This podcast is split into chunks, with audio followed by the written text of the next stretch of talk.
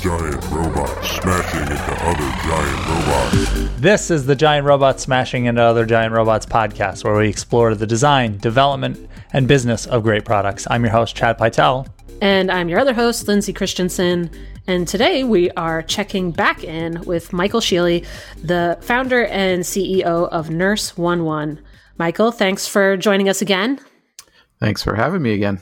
Now, the last time we spoke, if I remember correctly, you mentioned that you're a fan of the in office collaboration. I am. Yes, for sure.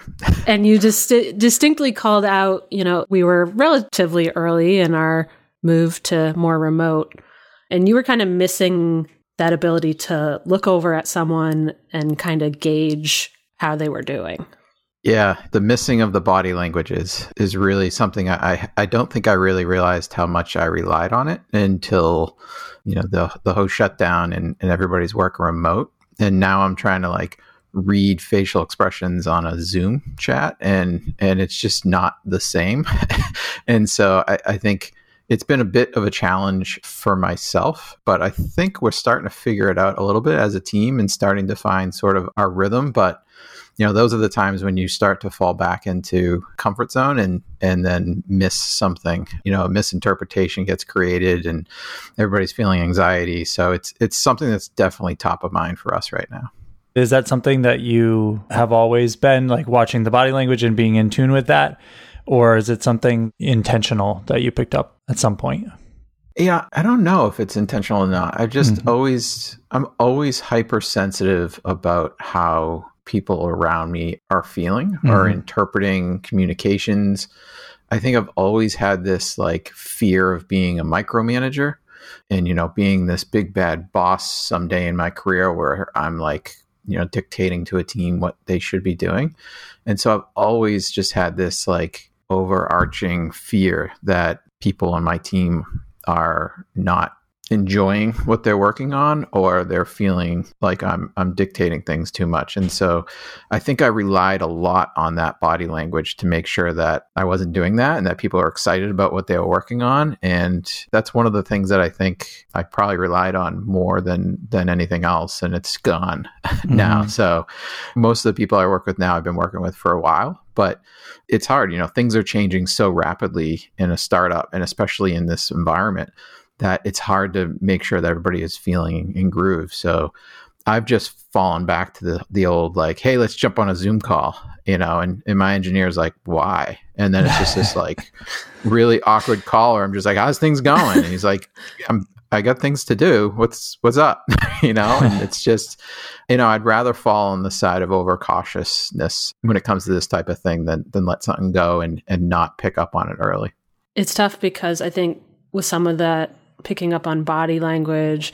A lot of times it's not necessarily in a meeting itself. It might be, you know, it's those moments between the meetings or you catch someone at their their desk and you know, maybe you're picking up on a vibe that you should go and and check in with them and that that's certainly missing now. Yeah, it it definitely is. I, I have this like running joke that Slack is hard. And whenever I'm seeing a miscommunication happening in Slack, I'll just write down like Slack is hard, hmm. right? it's it's so easy to write something and have somebody misinterpret it or somebody else jumps into a conversation without reading the initiating part of the conversation and misinterpretations happen really quickly on Slack. Slack's great for for team collaboration, but it's also great to exacerbate all the different types of miscommunications that can happen. So I, I always throw in the, like the Zoom is hard, uh, you know, or Slack is hard. I'll put right into a text. And it's just sort of like a way of everybody going like, okay, there's definitely a miscommunication going on here. Let's all like pause for a moment, reread what everybody else has already read. It's all in text, or maybe just jump on a Zoom and have a conversation.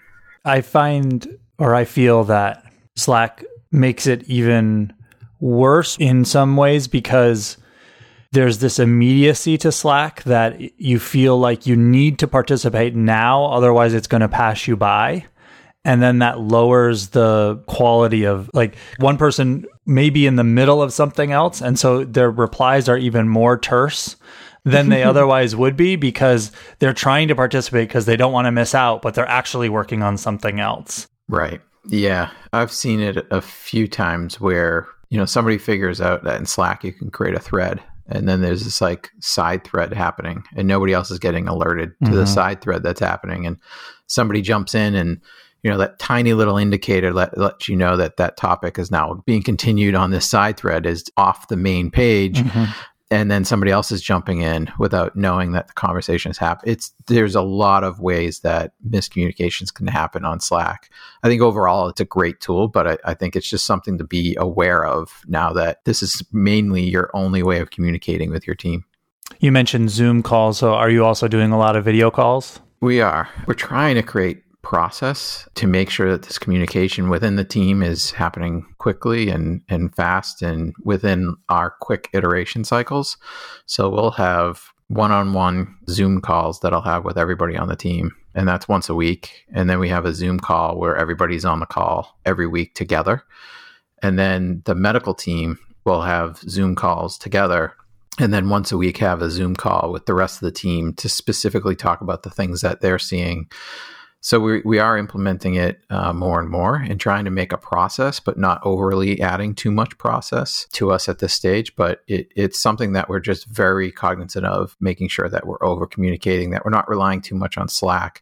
And zoom seems to be a better form of collaboration right now it, when stuff is moving quickly and there's something new popping up or just that you know weekly connecting that happens you know on a zoom call that doesn't happen so much on on slack No, for a Zoom call that has everybody on it, how many people is that now?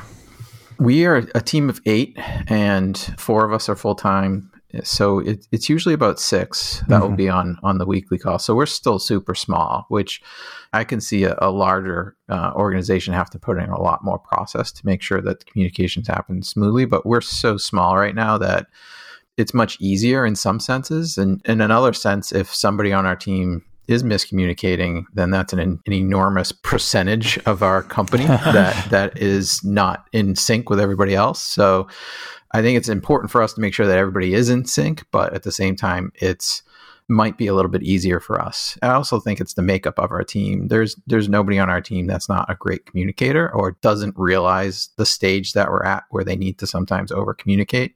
And I think that's a big factor as well. Is communication as a skill set important to you when bringing on new people to the team? It definitely is. It's not my best skill set by any means. And so whenever I'm building a team, I'm always looking for people that have skill sets that I don't necessarily have.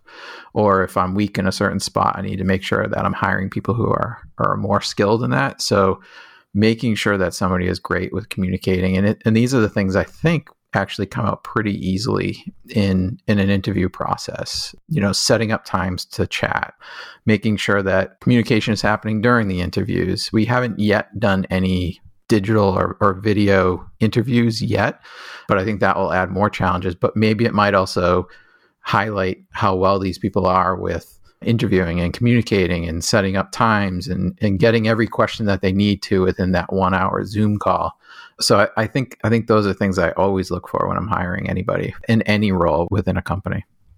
Anyone made it through the process that maybe ended up not shining in in that area and saw the negative outcomes of not proper vetting?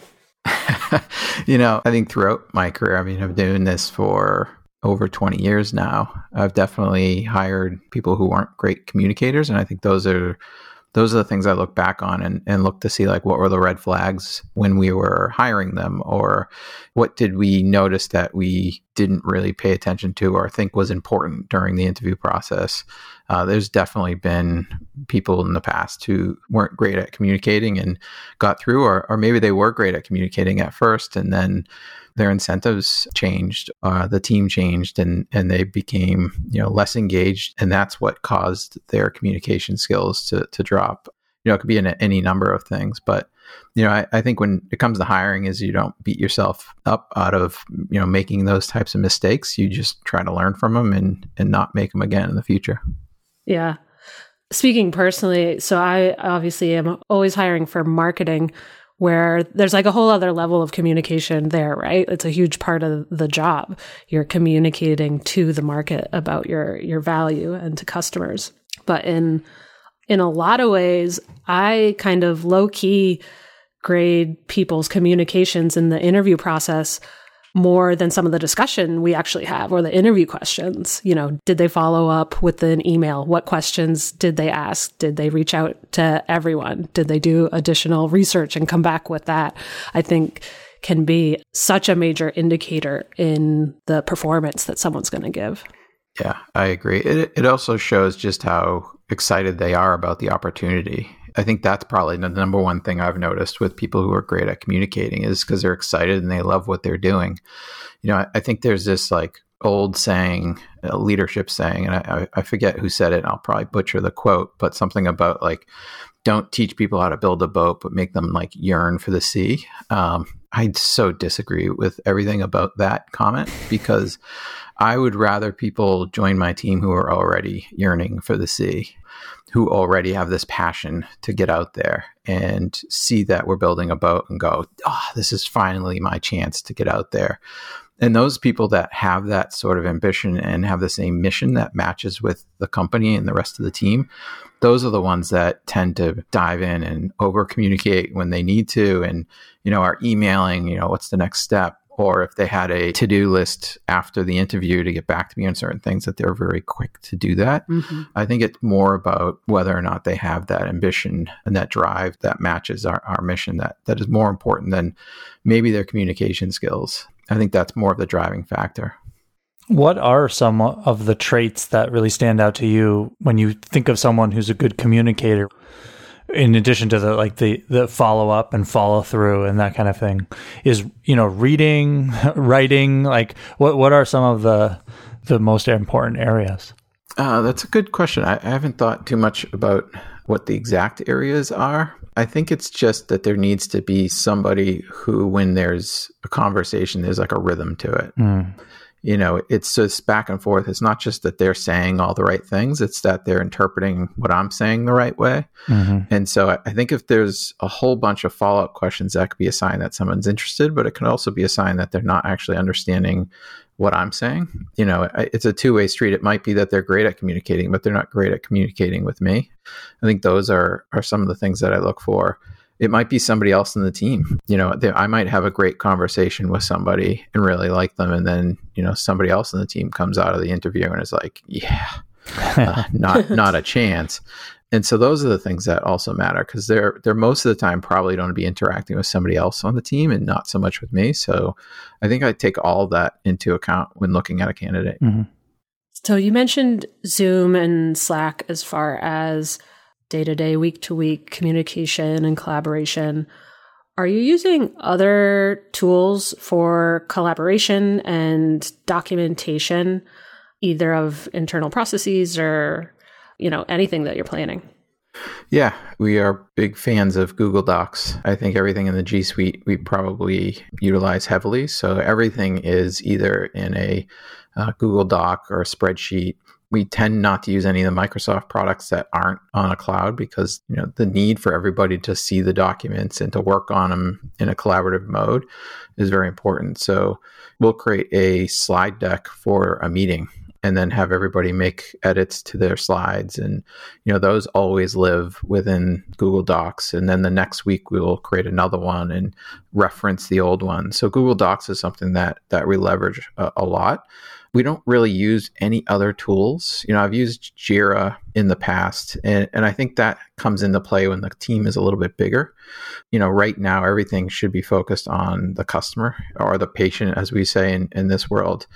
And I think those are the things that once you start using these third party tools, it's great when you have a team and you need to increase that process to make sure the collaboration and the communication is working with a large team. But in a small team, I think those things can sometimes give you a false sense of following along with what you're supposed to be doing when you're supposed to at this stage be very agile and quick to to change the process. So does that mean that you're putting together like Google Docs or presentations and, and collaborating on that when it comes to like how this feature is going to work or what we're going to do two weeks from now when we're working on this. And then that document is flowing through the process. Exactly. Yeah. We haven't created any processes that every single project we're going to follow the same flow. Mm-hmm. So every single process we create a new Google Doc, we create the requirements and then very quickly you can see that you know a part of the document is just like falling away. Yep. it's because the scope of things is changing so quickly. You know we don't plan more than two weeks in advance. We have the big mission and we have a big vision and we have big milestones that we want to hit this year in terms of product and, and roadmap. But literally every single detail that's in between those you know two or three milestones that we want to hit with this year we only define those out about two weeks. And so those live on a google doc you're working with some healthcare providers and they're kind of notoriously not using Google Docs or Gmail and things like that. Do you have to then switch to other tools when you want to present to healthcare provider or other healthcare related companies who might be on a more old school, they argue more secure software suite? Yeah, you know, we we have to convert our Google Docs to fax uh, every once. I'm only kidding. No. I, I, thought you were serious. For, I mean, no I mean, telling, I wouldn't really. be surprised. no, we, you know, we we tend not to work with the providers who aren't more forward thinking, who aren't more innovative most of them are using Microsoft products. So we do export out of Google Docs. But, you know, most of them, when we do share a Google document, they'll log in. So we haven't seen too much of that, at least with the partnerships that we're building. That's good. So at Nurse One One, you have medical professionals on the team, which is a change from previous companies you've been at. Uh, mm-hmm. Is there any learning curve there in terms of how you collaborate with them? They're definitely different from an engineer. They're different from a marketing folk. And it's the one thing I've sort of had to learn is the different personalities. I've always seen the different personalities from a designer to a back end engineer to uh, somebody who's in marketing.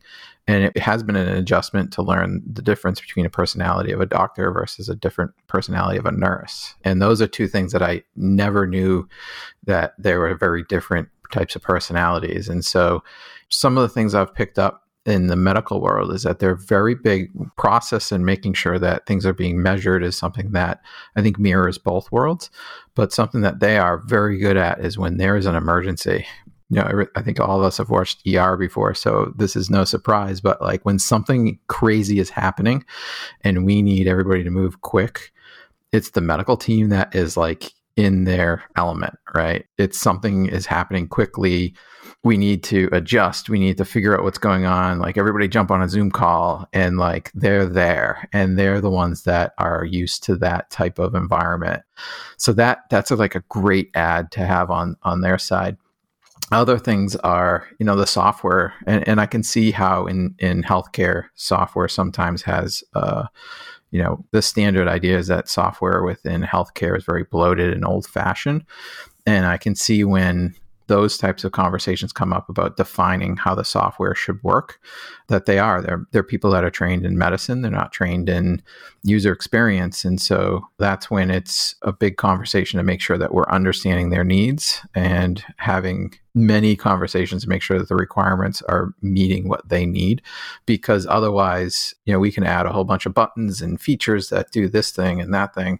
And i think that's sort of where the learning on their side and on our development team side comes into play. And and that's i think that's sort of the fun part i think of what we're doing is seeing how these two worlds come together and and how we can build things that when we do bring it to the customer they're like yeah this works perfectly and then it works really well you know the topic for this episode is communication and you know you build a product that is literally communicating with with your customers right have there been lessons that you've learned and that have shaped your product for the way that your users interact with the product and, and communicate with the nurses yeah, I, I, think this is really where we excel in this marketplace. You know, it's almost unheard of that you can have a conversation with a provider and all you did was enter in your email address and your first name. And you can actually put in you know a fake first name. You could put in a fake email address and you can still get access to a live nurse within seconds.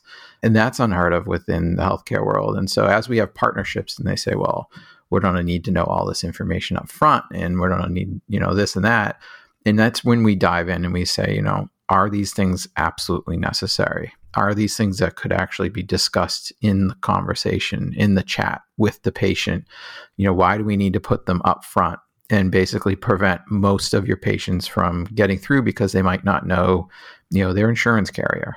They might not have that on them. They might be asking a question about their aging parents and they don't know their birthday, right? Like these are things that in the healthcare world, it's just a standard thing. You have to have date of birth. You have to have, you know, who the insurance provider is and the insurance number and, you know, their address and cities that they used to live in and like all these types of inputs that are are required. And what we always see is like, no, like we're still using consumer product type of methodologies, which is like get out of the way of the user. Like don't put on any roadblocks in them.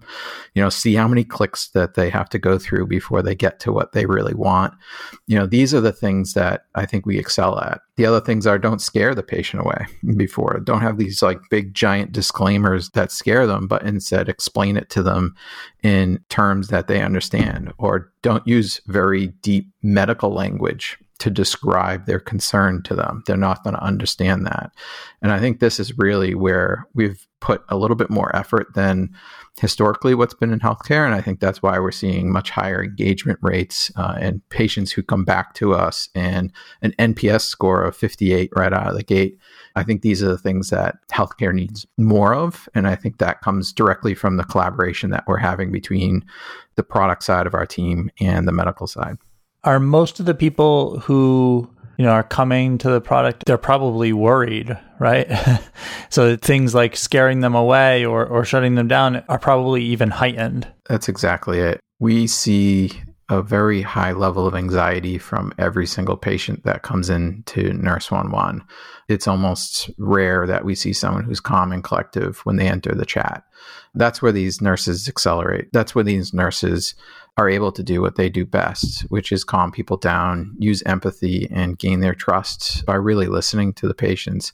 That is really the core of what Nurse 11 is doing is, is just calming people down. And so when you put things in front of someone who's, you know, in high anxiety and is trying to figure out should I rush to the emergency room for a concern about my kid or themselves, you can't put excuses in front of somebody like that. Things that we did in the early days of testing was finding out that if we said you would have a conversation with a provider who could diagnose you and prescribe a medication to you, we actually saw a lot of patients that wouldn't sign up.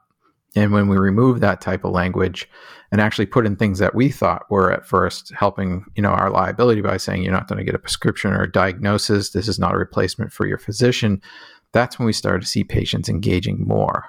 And it's because they're so scared, they don't want to make a mistake. It's their health that you don't want to put things in front of them that are going to make them think that this is a mistake, that this is for somebody that already knows what they're talking about, somebody that's already done the research and knows what their condition is. And those are the things that we always, every single word that is on the messaging from our landing page to our marketing in the product, things that we educate the nurses on what to say and what not to say. You know, these are all things that we really focus on to make sure that none of those things are in the way of the patient.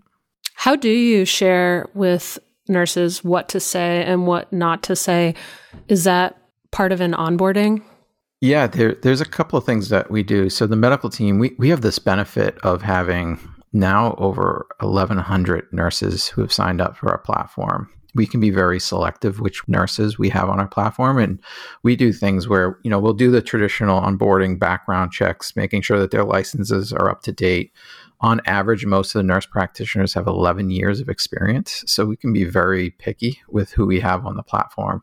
We also have a chat. We do a simulated chat with them to make sure that they have the, the ability to have a, a great conversation through text, which is really important on a platform that's about communicating through text, making sure that they use emojis, that they're not overly medical, you know, be able to connect with these patients. really? Emojis? We had a nurse in the early days use an emoji with a mom who was I forget the exact case, but she was very scared about something. And I think it might have been the poop emoji or like the, the scary face emoji or one of those was used by the nurse. And you just all of a sudden, I think it was like a couple chats later, the patient started using emojis back and the entire tone of the conversation completely changed And that's when we saw the nurse really connecting and influencing this patient to do the right thing. And so that's where, where we see stuff like that within a chat. Well, then we do these weekly newsletters where our medical team sends an email out to all of the nurses on our platform with some high level updates on the product, but then also things that we've learned that work really well. We'll also put them in the app. So the very first time you come in and have a chat with the nurse, we auto populate the text that we want the nurse to say at first to sort of get them really quickly to show that they're a live nurse. And in that auto populated text, we've put in an emoji. And that's not so much for the patient, but that's more to message to the nurse and say, hey, like it's okay to use emojis. You know, mm-hmm. some provider groups are out there telling nurses and and doctors not to use emojis because there's misinterpretation of what they could mean. But we actually have seen very clearly that this increases the engagement of the patient. And so we'll do things like that where we'll see one nurse having much better outcomes than any of the other nurses. We'll dive in to see what they're doing differently. And then we'll message this out, whether it's through our weekly emails to all the nurses or we'll embed it somewhere into our product, into the experience of the nurse, so that they learn this type of behavior, so that all of them are basically learning from each other. And, and anytime one of them has a different strategy that works better, we make sure that all the nurses also have that strategy. So the next logical step is to apply machine learning to all these conversations that you're having. Yeah, this is, uh, I think this is where we differentiate from a lot of the really fast growing solutions in the market. And this is the challenging part. You know, I, I like competition, especially in a space that's trying to challenge the status quo of healthcare and increase accessibility for patients. And so I, I like the idea that there's different players trying different strategies because you know if their strategy works then i get to live in a world where healthcare is better but i'm actually very skeptical of the idea of using ai to communicate with patients. I think when fear and anxiety and personal challenges are applied to things, which, you know, the personal circumstances of a patient change wildly from one person to another. And to have AI understand all of that, to understand how to be empathetic with someone, to calm them down, and then influence them to make sure that they're doing the right thing. I think the idea of automating that at this stage is a big mistake. And I think it's going to disengage a lot of patients. And I think it's going to separate patients a little bit further from the providers that matter. You know, part of our mission that we're seeing as the world moves to digital health is you look at the existing healthcare system and there's a lot of great things that have been created over the years. And there's a lot of amazing parts and we're seeing this during this outbreak. There's a lot of heroes that are out there that are connecting with patients and helping. And those are the things that as we move to digital we can't leave behind. And and you know part of our mission now is how do we embed the personality the empathy and the care of a nurse into digital health. And that's sort of our strategy now going forward is how do we embed Nurse One One into other health platforms so that they don't just automate everything and the experience for the patient, you know, loses that personal touch that we think only a nurse can provide. We've actually ended up in, in, a lot of ways right back where we started, which is we didn't call it that when we were talking about seeing people on your team and how they're feeling and seeing the moments in between the meetings that's that's empathy.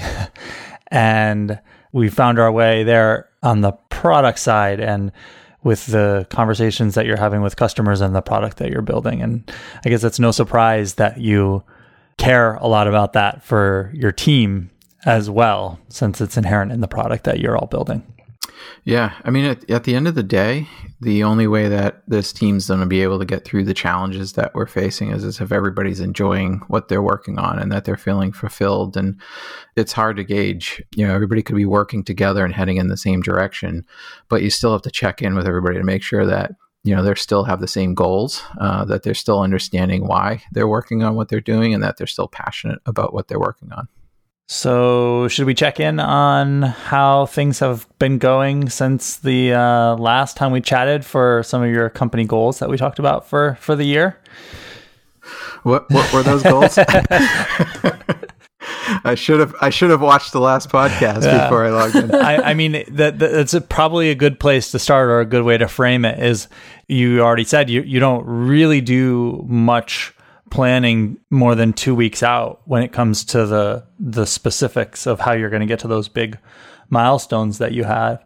How have things changed even in the last month for you or for the business? Yeah, you know, we we've had some really big learnings that we've sort of seen at a small level. So, so you know, the number of patients that are coming to our platform just in the few, past few months has been over thirty thousand. So, the data that we're looking at now is much more rich. We ask questions now to patients like, "Are you considering going to the emergency room?" We're taking into consideration the time of the day that a patient comes in, uh, the day of the week that a patient comes in, and how likely they are to head to the emergency room when they shouldn't. And so, a lot of the the data that we have now is driving where we're going. We're seeing about 17% of all the patients that come into Nurse One One are considering going to the emergency room, and only about three to five percent of these patients are being recommended by our nurses to go to the emergency room. And so, if you think of that many patients are coming into our platform who are about to go to a multi thousand dollar level of service for care that doesn't need to go there, the cost savings to the healthcare system are huge. And so these are things that we've always known. You know, this is the original use case mm-hmm. that we created Nurse One One for. But to see almost consistently on a daily basis the number of patients that are coming in between 15 to 17 you know the other weekend we saw 20% of all patients were considering going to the emergency room you know these are these are staggering numbers when you think of how many people are coming through and so this is really getting us to double down on some of the things that maybe in the past we were like all right these are great once we have the stats we should go and talk to players in the in the marketplace who have an incentive to make sure that patients aren't spending extra money. And so, you know, that has been a little bit of the shift that we've had in the past. We're also seeing this marketplace completely change. The need for telemedicine is growing rapidly. And we're partnering with more and more telemedicine providers that have digital solutions but need the scale. So we have now over 1,100 nurses on our platform. Even with this giant volume, almost all of our patients are being connected with a nurse within eight seconds. And we hear the very large players that are out there that now have multi day waiting times for, for patients to actually be seen with a provider. Hmm. And we're seeing that only about 30% of all patients should actually be recommended to a video visit. And so, you know, looking at these numbers and realizing that we have this amazing ability to screen patients to make sure that within seconds they're connected with someone who can influence them to make sure that they're making the right choice, but then also reduce costs within the system as a whole. And so all of the stats is now helping us really focus on who we should be talking to in the future to make sure that we have aligned business models, that we're not just driving up utilization of healthcare that we're partnering with players who have an incentive to make sure that these patients are getting the best experience, that they're staying well engaged, but then also that they're not overutilizing levels of care that they shouldn't be utilizing at that time. Yeah, the partnerships was definitely one that you you spoke to last time in terms of a goal being, you know, the number of chats through different channels indicating how you're doing to increase the access to care and exactly. how do you build partnerships that allow you to do that? Yeah and it's these partnerships really matter. When we have our product and anybody can go to nurse11.com and have a chat with a nurse uh, anywhere in the country you can do this and it costs you $12.50 which is much cheaper than any other telemedicine solution out there you know in, unless your insurance is covering it for free we are probably by far the cheapest because of the way we've set this up. Even with that low price point, the number of patients that engage when they have to pay is very low. And so these partnerships matter for us, you know, to make sure that more and more patients will have a conversation with a nurse and engage. So making sure that our product is free to patients is huge. And the only way we're going to do that is through these partnerships. The only way we're going to have these partnerships is to make sure that they're partnerships that are aligned in our incentives. And so a lot of the learnings that we're getting right now is really driving who we're going to partner with in the future. Have you actually gotten new partnerships in the last month? We do. There's a big one that's rolling out and there's one that we're about to close any day now. Yeah, so we we are partnering with uh, medical device companies that are seeing a lot of visitors to their website and they want to make sure that these patients are being educated on what the product is and then heading into the right direction to then go ask a provider about the medical devices. Some of the things that we see is just by offering free chat on any website sometimes it's up to 255% increase in signups when that tool is just behind the sign up wall. And so that's a stat that is really interesting to you know any digital marketing person out there that has a whole lot of content and is trying to figure out how do you convert these patients further down the funnel educate them and send them in the right direction to get the right care. You know increasing that number by 255% is a, is a pretty interesting sell. And we have enough data right now to show that that is happening. And it's kind of funny is when we tell providers that number and say, you know, we can increase the number, and we've had stats that show that this is the number of patients that will sign up.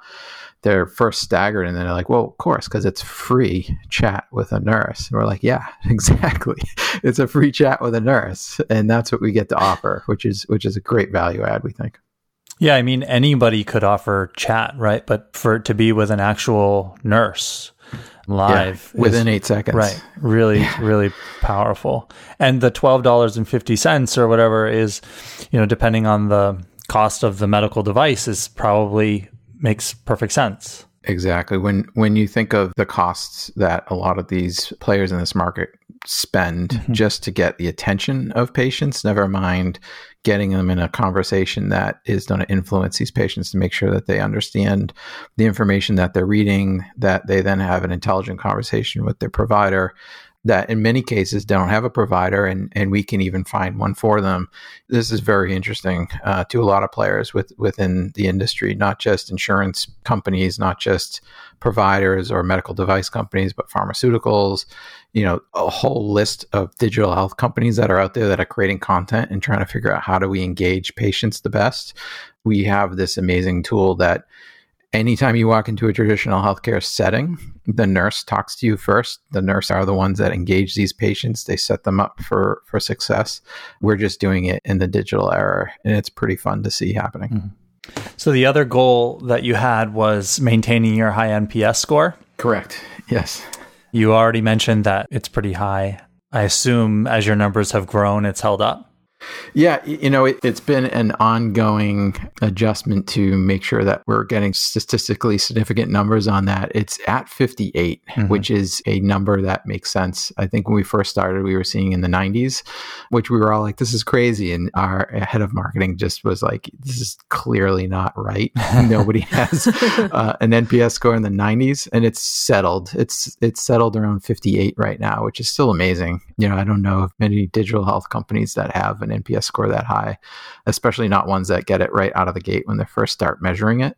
So that that's really something that we highlight every week on what the current NPS score is. Now, how are you actually collecting that from people? I don't think we asked last time. Are you asking after they finish the chat?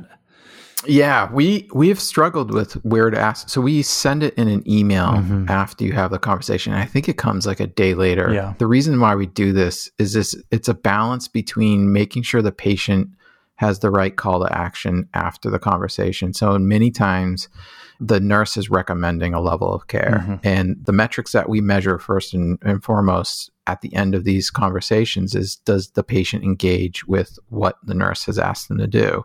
If that's to book a video visit, uh, we make sure that they're clicking on that link. If it's to call 911, we're making sure that they're clicking on that link. So that's really what's most important in the experience of the product. And so tracking an NPS score that although benefits us directly and over time it's going to benefit all the patients it doesn't make sense at that state in healthcare of being like you should call 911 but first right. would you recommend yeah. nurse 11 to someone else you know that it doesn't fit so we do it in an email a couple of days later too, because this is also someone that we don't want to send the email when we just told them to call 911. And, you know, they're, they're calling 911 heading to the emergency room and we're hitting up, up with an email. Yeah. We need to understand really the situation that they're in. And we wait a couple of days before we send those types of emails. That's cool. That actually makes for a pretty difficult NPS scenario now that you explain it that way. Even in the first place, you're dealing with someone who's having a really hard time. Yeah. And that's, you know, I think that's the part that our medical team brings. And it's these weekly meetings that we've implemented where, you know, they're in communication a lot. We're all in communication on Slack, but it's just making sure that we're aware of what we're building. And so if you've built a food delivery app in the past, you know, it's very different than someone who's hungry versus somebody who's sick. And so they're really great with making sure that the perspective of the patient is baked into every decision that we're making, every product feature that we're making. That is something that I think the ethics of the the team that we've built is really pushing us forward on that front. Awesome. Well, what we're hoping is that people will uh, listen to this conversation and send questions in for us or for you. But if people want to follow along with you or get in touch directly with you, Michael, where's the best places for them to do that? I think it's Twitter. Yeah. My Twitter is Michael Sheely, twitter.com slash Michael Sheely. Well, thank you so much for joining us again, and we look forward to checking in with you next month and talking to you again. Thanks for having me again. You can subscribe to the show and find notes for this episode at giantrobots.fm. If you have questions or comments, email us at hosts at giantrobots.fm. And you can find me on Twitter at Lindsay3D. And me on Twitter at cpytel. This podcast is brought to you by Thoughtbot and produced and edited by Tom Obarski. Thanks for listening and see you next time.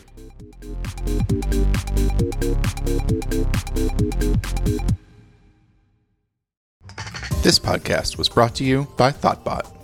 Thoughtbot is your expert design and development partner.